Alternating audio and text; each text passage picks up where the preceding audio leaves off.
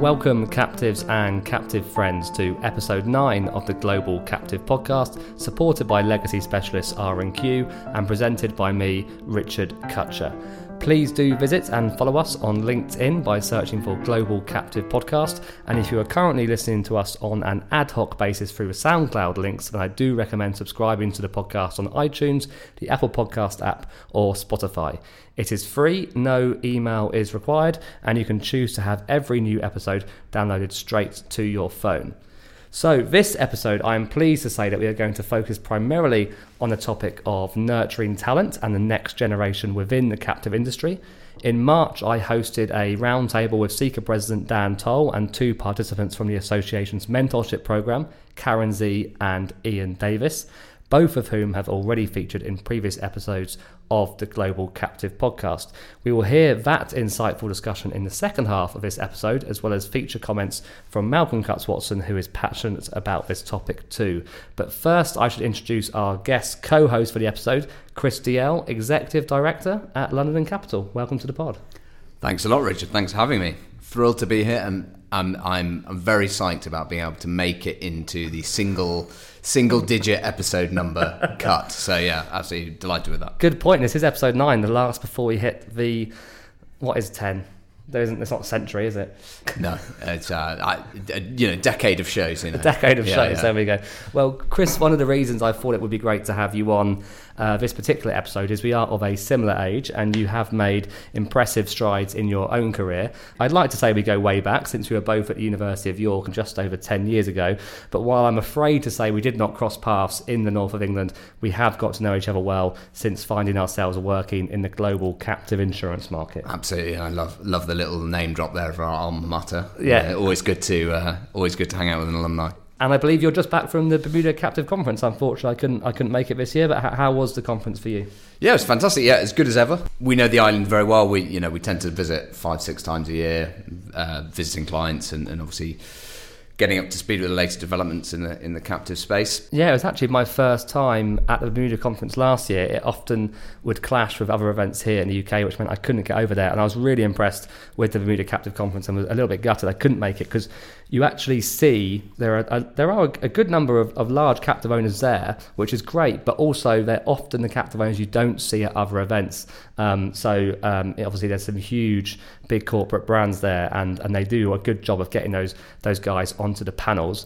So for those of our listeners who may not have come across London and Capital before, can you, Chris, provide a bit of background on the firm and the kind of captives that you do work with? Absolutely, yeah. I'll try not to uh, bore you too much. I'll keep to the the elevator pitch as it were, but.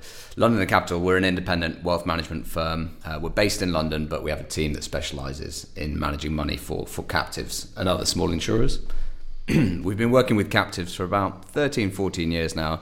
And you know our team has been specifically built around the captive market, which is quite a unique proposition. So, you know, we have a team that includes accountants who previously worked for captive management firms, qualified and paid up actuary in our team who provides you know our clients with that extra level of insight and, and sort of hand holding particularly around capital modelling um, we also have an ex sort of chief investment officer um, who, who used to work in the Lloyd's market so we have a really well-rounded team of of investment professionals who specialise in, in working with insurers. Yeah, and I think it's fair to say that um, London Capital are very generous with the way that they share their information and, and thought leadership. And when I first joined Captive Review, oh, five and a half years ago now, William Dalziel and, and the London Capital team were, were very supportive of me and gave me a lot of time to understand the role that investment managers um, and investment strategies and the importance of those to captives. So I've always been very grateful to London Capital for doing that.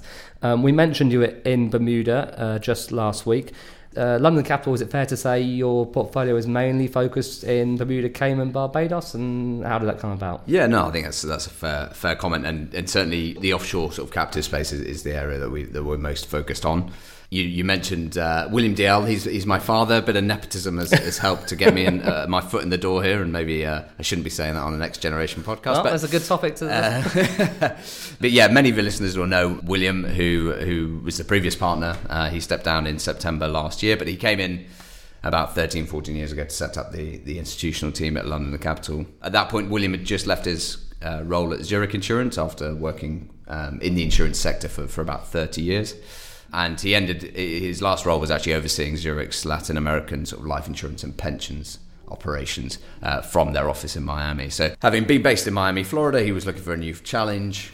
He uh, he got introduced to London Capital and investment management, sort of piqued his interest quickly found out he was not uh, overly enamored with working with private clients. I just don't think he had the patience for it. But uh, but he thought that the investment proposition itself was was a, a really well thought out uh, proposition that could apply very well for small insurers, particularly captives who were at that point in time often shunted into sort of retail investment products. So. Um, being based in Miami, Cayman was naturally on the doorstep, as it were. So you know that was the first place he went, sort of knocking on some doors, and you know famously says took took him at least two years to sign up a client. And uh, you know captives, they take their time. They they like to like to see that you're committed to the space and that you understand their business model, and it's completely understandable. And you know, fast forward to today, we're we're managing over a billion dollars uh, for for insurers and captives. Great, and I know another area that you guys have uh, focused on and have some success in is it particularly in uh, cells, and you do manage a lot of uh, cell assets. Yeah, that's right. Yeah. I love a leading question, so I can definitely take that one up. Um, so, another the sort of key challenges that, we, that certainly we saw when we first came into the sort of captive space was was around captives trying to find investment managers who are willing to manage smaller pots of money, um, particularly after the great financial crisis there were a lot of investment management firms who were delighted to manage money for, for captive portfolios, providing those portfolios could be measured in, in eight digits. That, that's great business when you can get it, and don't get me wrong, we are very much interested in talking to uh, captive owners with larger larger pots of money. But the reality is, you know, we thought, well, how, how can we help the captive industry? How can we actually make a difference? We didn't want to be a Me Too, uh, Me Too player, as it were. So, what about the captives with two hundred fifty thousand dollars? two and a half million. You know, if you can't add value for those kind of small captives and give them another lever that they can use in their business to grow through investment returns and, and obviously capital efficiency, then uh, then we felt we were missing a chance to contribute. So really, that that was that was the reason why we sort of specifically targeted cells And since then, we've we we now manage um, money for, for over 350 cells um, and about 400 million dollars across that that sort of cell strategy, as it were. So the reason why we've we've gotten a lot of traction in that area is the fact that when you look at the heart of the, the business model for cell structures, particularly for captive managers and captive sponsors, is trying to create something that's scalable, that's yeah. cost effective, that you know provides value on the underwriting side, allows um, the the cap the cell owners to to underwrite their business without a tremendous amount of, of upfront investment and.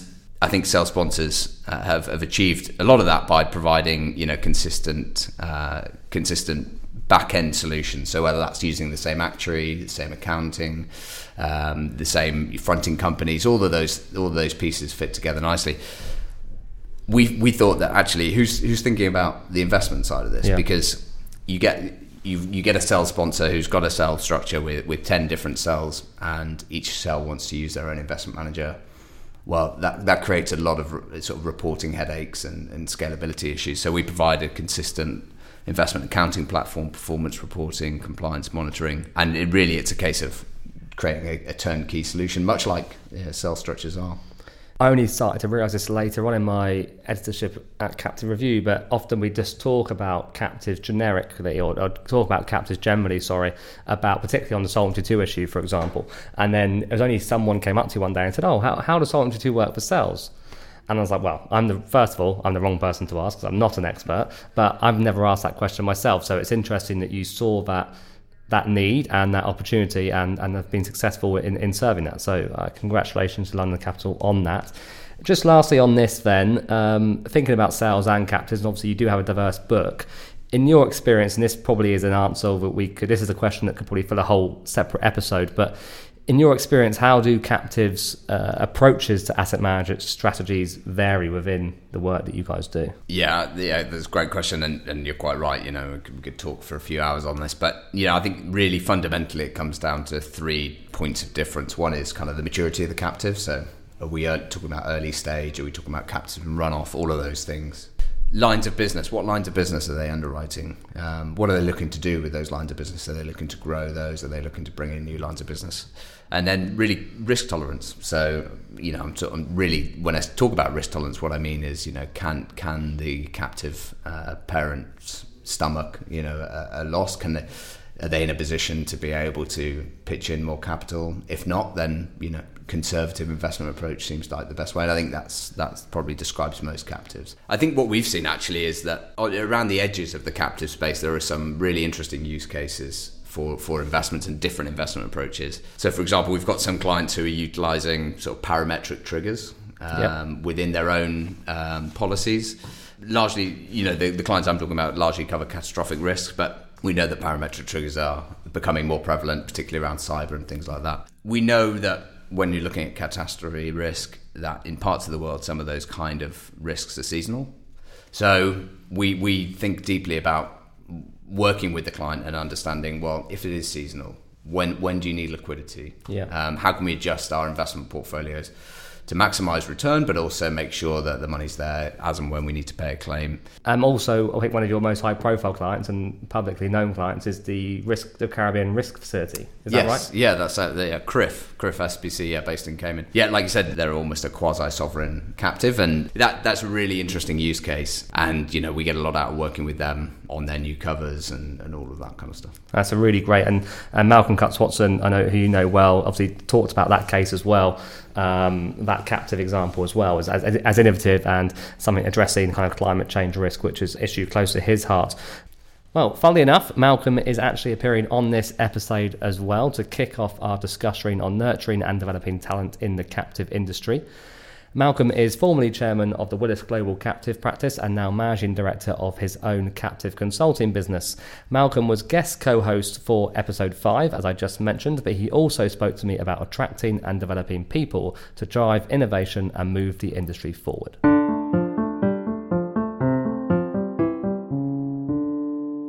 I think the other area of interest really is is developing the talent, and yeah. there's a lot of people like me who are over the hill, old, old, um, outdated, and they need to be replaced in the day-to-day business by young you know, talent. And is that happening fast enough?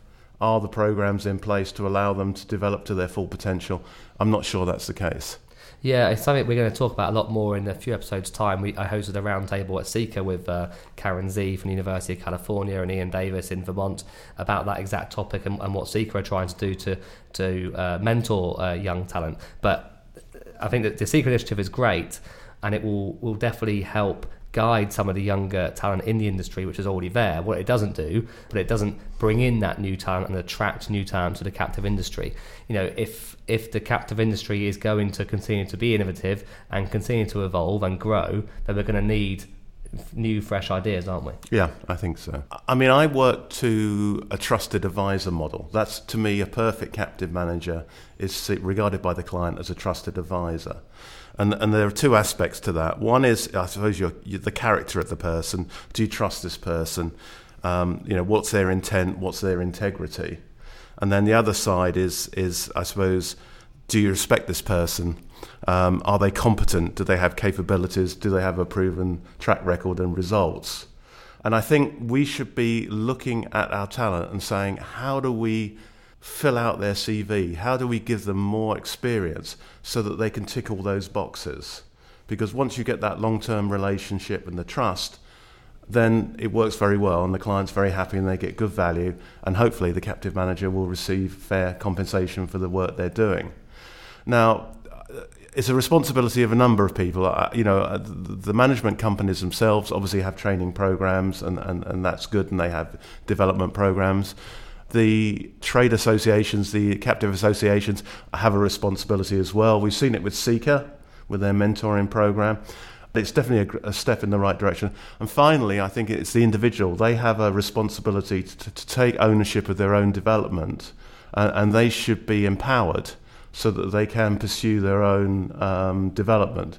And, and there are a lot of quick wins there. You know, the, the idea of finding a, a business coach, someone like myself, there's a lot of other experienced grey haired people who'd be more than happy to sit down with some of the younger talent and just talk through some of the particular issues, give them some guidance to help them. And it may be technical or it may just be soft skills, help them with, with that. I think podcasts like this are a great way of getting a lot of information, broadening your knowledge, especially if you're in one location. Uh, there's a lot of reading content, you know, that's available for free on the internet. there are a number of role models probably within your own organization that you can talk to. I always tried to, when I was visiting clients or visiting markets, to spend time with the brokers and the insurance markets and just get an understanding of, of what they're doing, what their issues are. Um, talk to the client and their risk management department, understand how they're interacting with the, the rest of their organization. All that building up that, that, that body of knowledge. Yeah, it's interesting. I think that what we, uh, what I'm always always struck by is that those people who are were in the captive industry, younger people who are in the captive industry and, and are passionate about it, they really are a sponge for knowledge. And you do you do whether it's when I was at Captive Review and they were reading Captive Review, because the captive market is um, is quite niche. If you want to put the, the time in to understand it, you can quite quickly gain. This is what I gained a few years ago. Quite quickly gain a very broad uh, kind of global perspective of the captive market. It's not all the extra detail, and you, will bring that detail and you'll add that technical detail in at a later date. But I think with the captive world, you can quite quickly position yourself to be uh, globally minded and, and, and see how all the different parts fit together. And I, I don't just mean globally minded in terms of ge- geography, but in terms of the role of the broker, the role of the captive manager, the role of the front of the law firms, the investment managers. It all it's one, one part of one jigsaw. And I think particularly if you work in a captive market, you do need to understand all those different elements as well to it. I think as captive managers, sometimes we could be accused of um, trying to hold the relationship with the client and, and, and not really share that with a number of other service providers who've got value. And the other thing I suppose I learnt was that really I didn't spend enough time getting to know the insurance markets. I was so focused on the client servicing side that you know I, I, neglected to to build those relationships. And and, and one of the other things that uh, talent can do, which is sort of picking up on your point really, is build their own network of, of peers and other people with experience through LinkedIn and things like that, just so that they've got a much larger community that they can t- talk to people about things.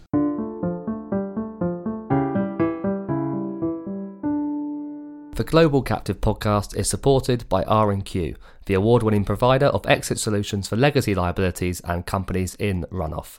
R&Q can provide a wide range of solutions and has A-minus rated paper across the United States and Europe. LPTs, novations, business transfers, and acquisition are all frequently used and tailored to the seller's requirement, whether in runoff or fully active but seeking greater efficiency. If you have legacy, you should talk to R&Q. Welcome back to episode 9, where I am joined by London and Capital's Chris Dalziel. Shortly, we will hear from Dan Towle, Karen Z, and Ian Davis on the CICA Mentorship Programme. But first, I am pleased to announce that the Global Captive podcast will be attending the Vermont Captive Insurance Association annual conference in Burlington from Monday the 5th to Thursday the 8th of August. VCIA is a fantastic gathering of the US captive market, and I personally find it one of the must attend events in the captive calendar. I'll be moderating a panel on Wednesday, framing the current economic expansion considerations for your captive at 11:15 to 12:15 p.m. I'll be joined on that panel by Scott Mildrum, economic and macro strategist at Performer, and Sean Barnes, chief financial officer and chief investment officer for United Educators Insurance, a reciprocal risk retention group domiciled in Vermont. On the panel, we will address the current economic climate and how that might impact upon captive investment strategies. That's something quite relevant there for, for our conversation, Chris. Absolutely. Um, while in Vermont, I'll also be recording a series of interviews with captive market participants and captive owners for use in future episodes of the podcast. So if you believe you have something interesting to share with your fellow listeners, please do get in touch with me either directly through LinkedIn or email me richard at globalcaptivepodcast.com. In advance of VCIA, I caught up with Rich Smith, president of the association, and he explained how preparation is coming along for August. One of the new things we're doing this year is uh, we've created a captive immersion program to uh, actually start on the Monday of the week. Usually our conference starts on Tuesday, and the, and the main conference does still start on Tuesday. But captive immersion is going to be uh, an afternoon where we have uh, key experts in the service provider industry for the captives come up and use the time to talk about the uh, effects of what they do, what they provide the industry, how that impacts the captive. And it really is meant for folks who are both not only uh, younger professionals who are relatively you know new in the industry, but also captive owners who just might have just started a captive who can come in and understand the impacts of both. You know, what does the auditor do? What does an actuary do? Uh, what does the legal team do for you? So uh, we're hoping that that provides a new level of depth to the, the information uh, that we provide the industry. Great, really interesting. How would you, how would you say then, Rich, in your time of being involved with uh, VCIA, has the format and style of the conference evolved um, over the years as the industry and culture of, of the captive sector has, al- has also changed? Yeah, it's an excellent question. I think when I first started, you know, we were still very much in the kind of formal format of having a panel of experts with PowerPoints uh, that uh, you know take an hour and a half and lecture on the particular issues that they want to bring to the bring to to the fore for the industry that still works in, in, in, a lot of areas, but I think what we've done is try to shift to less PowerPoints, uh, more interaction uh, with the audience, trying to understand what their specific questions are. You know, we have a tool we uh, utilize called Social Q&A, and that, and that allows the audience to uh, ask questions from their iPhones of the panel during the session itself. So it, it really, and, and then what that does is calculate which questions get the most, garner the most interest. And from that, the panel can then, you know, format their session a little bit uh, to meet the, the, the broader questions that come from the audience.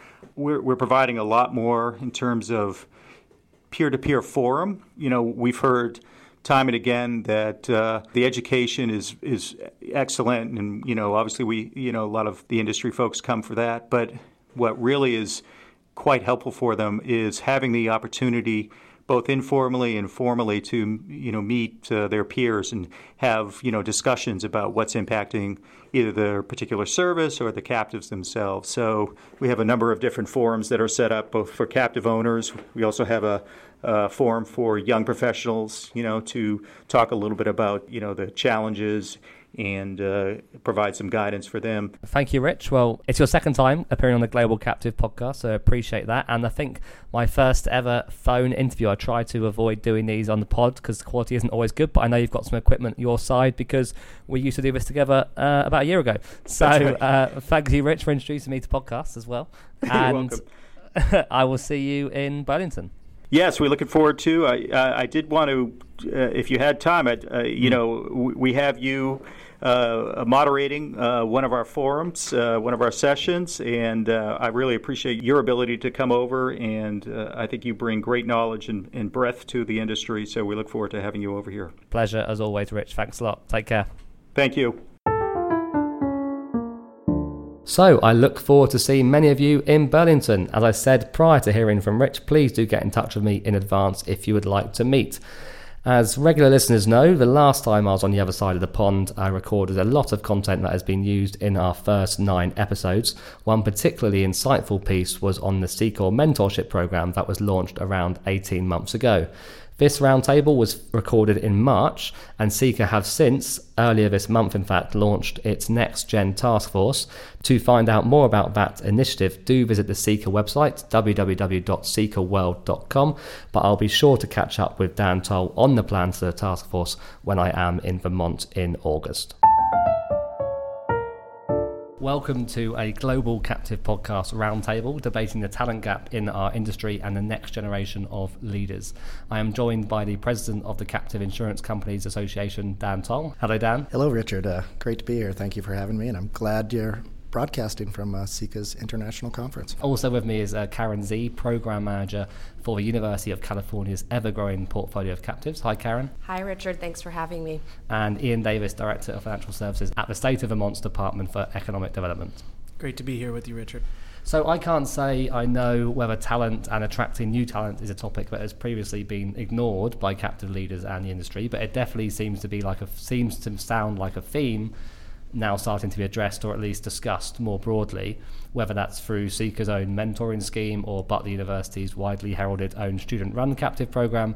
We are hearing and reading a lot more about such initiatives. Dan, why did you identify this area as a priority when taking the reins at CICA? Well, first of all, I think it's something the industry has talked about for some time, but I can't say there was a whole lot of action taken. So we thought, again, our role as a leader in the industry, it made sense for us to, to work on uh, both attracting new talent. Um, then when we attract them into the industry to help mentor them and nurture them and give them the tools to be successful. We, we all know that there's a lot of us that are going to be retiring. Uh, statistics keep backing that up, and we thought it was an important role for us as a leader in the industry to really help do something more actionable about it. And uh, we're, we're, very pleased to launch the mentorship program. Fantastic. And on the mentoring scheme, I, I, would ordinarily ask you, Dan, to tell me how great it is and how much success it's been. But we have two of its participants mm-hmm. here, so why not go straight to the horse's mouth, so to speak? Karen, why did it appeal to you, and what have you got out got out of the mentorship program so far? So, as a mentee, I think it was really an opportunity to learn and grow some, from somebody who was a few steps ahead of me, uh, whether that be career wise or even in my personal life. It was has been great working with Anne Marie in terms of skill building, self awareness, uh, being able to develop even a long lasting friendship outside of the formal mentorship program.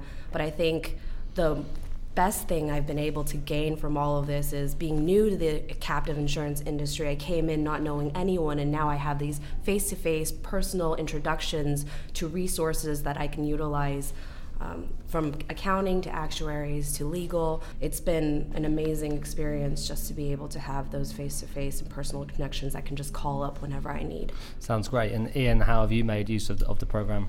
Sure, I would echo a lot of what uh, Karen said. Uh, myself, I've been in the captive insurance industry for about two years now, but as soon as the CICA mentorship program was launched, I, I, certainly identified it as something I'd like to participate in. I had no finance or insurance background prior to coming into the industry, and this was a nice way, I think, to formalize a relationship with a, uh, a tenured professional in the industry much different than, say, I think a, a, networking, which is a bit more informal, and sure, there are ample opportunities for networking events, but this is really more of a structured program. Uh, I've worked with my mentor, uh, Kirk Watkins of Tryon, uh, now for well over a year, and that relationship has really blossomed. I, I think, you know, for myself, it could be anything from, uh, in terms of our mentor-mentee relationship, it's it's it's having a valued and trusted resource uh, that I can tap into at, at, you know any given moment. It's really a, a commitment of time on their behalf, and you know we certainly as mentees, I'll speak on Karen's behalf, but I'm sure we, we really appreciate uh, you know the fact that they are doing that uh, and, are, and, are, willing to to be a resource for uh, relatively new people within the industry. One of the comments I often hear from younger people, and I even put myself in that young person bracket, despite the pattern balding or just general hair loss, um, is that you often don't hear about the insurance industry as a career option when you're finishing high school or at university or college. I know in the UK, often the term insurance is immediately associated with the door to door salesman trying to flog you life or car insurance. Now, rightly or wrongly, that image is not a particular positive one as, as a career move. Karen and Ian, is, is there a lack of awareness and information around the corporate insurance world, do you think, whether, whether it involves captives or not? Do you think that's a problem for attracting graduates that people don't necessarily recognise the nuances and, and the way that this, this industry works? Uh, I definitely agree with what you just said. Insurance, right off the bat, especially if you go and you're recruiting on a campus, is not a sexy industry to get into. But you're not really attracting all the young talent that's out there, to be honest. Um, it's funny that you say that you say insurance and people think life or sales, life insurance or um, car know, insurance. Car insurance, exactly, insurance. because that's actually the first image mm-hmm. that pops into my mind. Um, and especially being on the West Coast, you know, uh, at the University of California, you see a lot of the tech companies being the draw for the Silicon Valley and the new recruits. And I think a lot of times what's not being emphasized within the insurance industry or particularly captives is the fact that is actually a very, very versatile industry. You work with a, a lot of different people you it's a people's industry and that never gets emphasized so people think okay well insurance mm, not my thing but really you get the variety that you wouldn't get at a lot of those other companies that are drawing talent yeah there's the good travel right? There's conferences like this which can be fun. Well, not every, it's not everyone's cup of tea, but I think most people around this table, it's, it is our, it's our cup of tea. It's quite well remunerated. It's a professional industry. I mean, those are some of the positives that attract you into it, Ian. Yeah, certainly. And I think that from a macro perspective, I think that the higher education community as a whole is really moving towards uh, a, an environment in which they're they're identifying that certain industries are really not they're not providing the curriculum for students to be able to graduate and enter into industries that have ample employment opportunities. Certainly, insurance being one of them.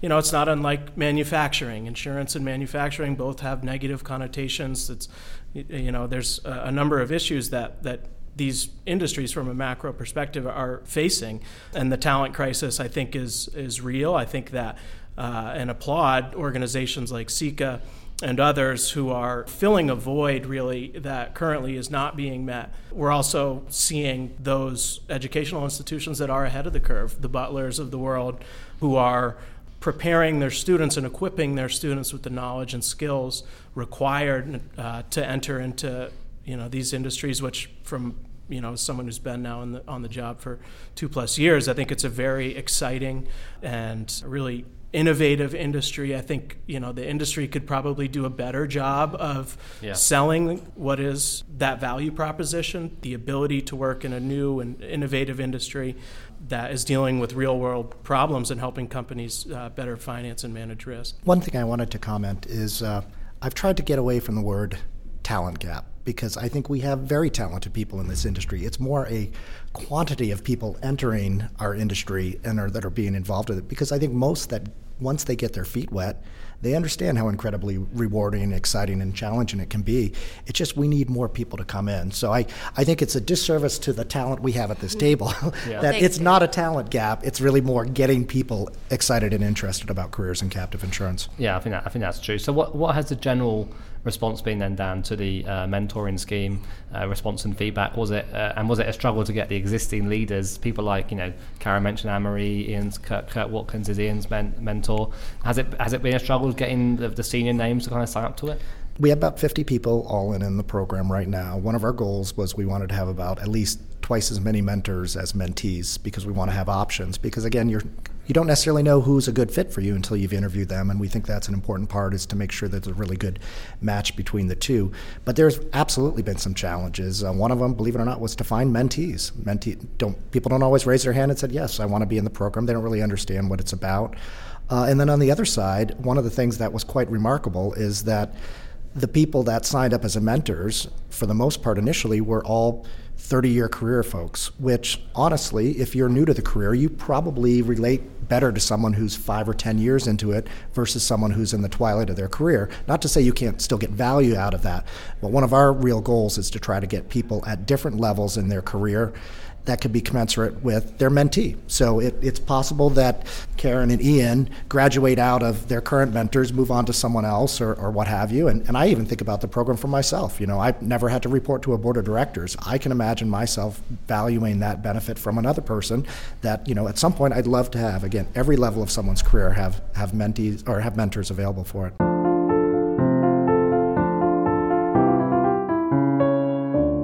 Chris, we're both, and I, I think this is true. I'm, I'm not sure. I, I still, I still say that we're relatively young in this industry. It's all relative, right? it's, it is all relative. Yeah, exactly. Um, do you believe there is a a lack of the next generation coming through? What's your impression? Obviously, from you were in Bermuda recently, and you travel a lot around captive domiciles in the captive market.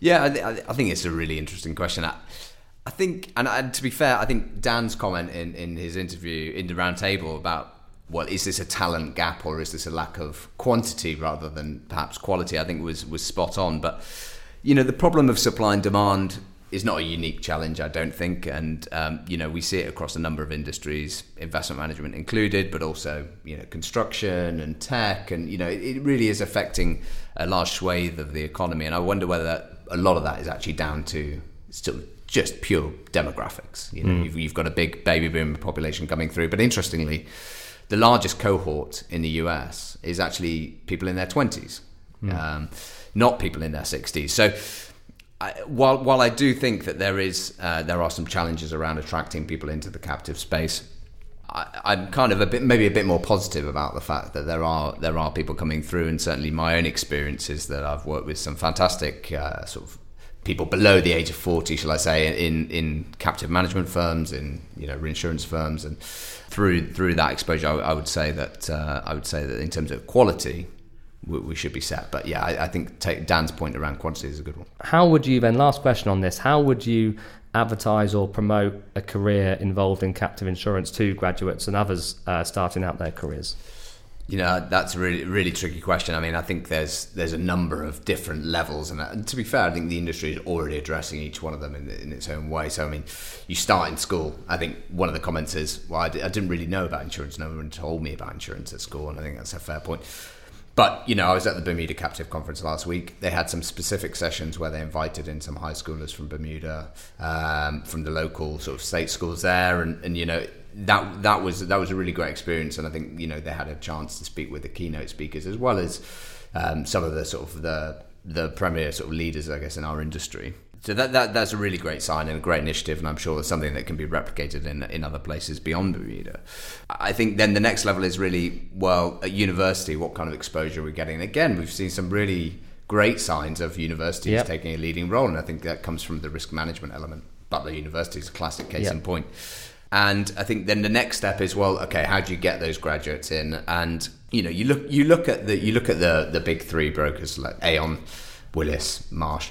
You know, Aon actually has a specific stream for for graduates looking to get into the captive space, and I think that's a really fantastic initiative you know those kind of graduate schemes where you get six month rotation i think is a great little insight and taster into into the captive space and one that can be replicated across across our industry Absolutely, and I think one one of the opportunities, I think one of the great opportunities for the insurance industry in the next 10, 20 years to attract some of the best graduates um, to insurance rather than to, to banking or to, or to other areas is actually climate change. Because I was just at an event for the last two days at Cambridge University, and it was amazing. They've got a big risk centre there, and there's a huge focus this year on on environmental issues and the risks that they face, they pose to organisations. And one of the risks we're already seeing, graduates who are passionate about climate change and the environment do not want to work for certain industries anymore. Yeah. Um, yeah. They, they, might not want to go. They don't. They don't, might not want to go to work for a large oil company or maybe a large bank which has hard, large investments in in in um, fossil fuels the insurance industry is quite ideally placed to fit, not fix, but to help solve some of these problems, yeah. as we've talked about. And I think if, as graduates do their research, if they see insurers working on these big problems, that will be attractive. Graduates will want to work for, for organisations that are, are, serving some kind of public good, and insurers can do that. And that might be something that we almost is an inadvertent opportunity for, for the insurance market. But I think they should be aware of that, and they should be shouting about that. Yeah, absolutely. And you look at the the insurance gap, as it were, and it's, it's huge. Yeah. And that's a recognised issue. But it does mean that there's there's a tremendous amount of growth out there for, for insurance companies, especially if they can solve some of those big big challenges that we're facing. So that is almost it for episode nine of the Global Captive Podcast, supported by legacy specialists R and Q. Thank you to all my guests this week Malcolm Cutts Watson, Rich Smith, Dan Towle, Karen Z, and Ian Davis, and of course, Chris Dalziel, my guest co host from London and Capital. And see you next time, captives.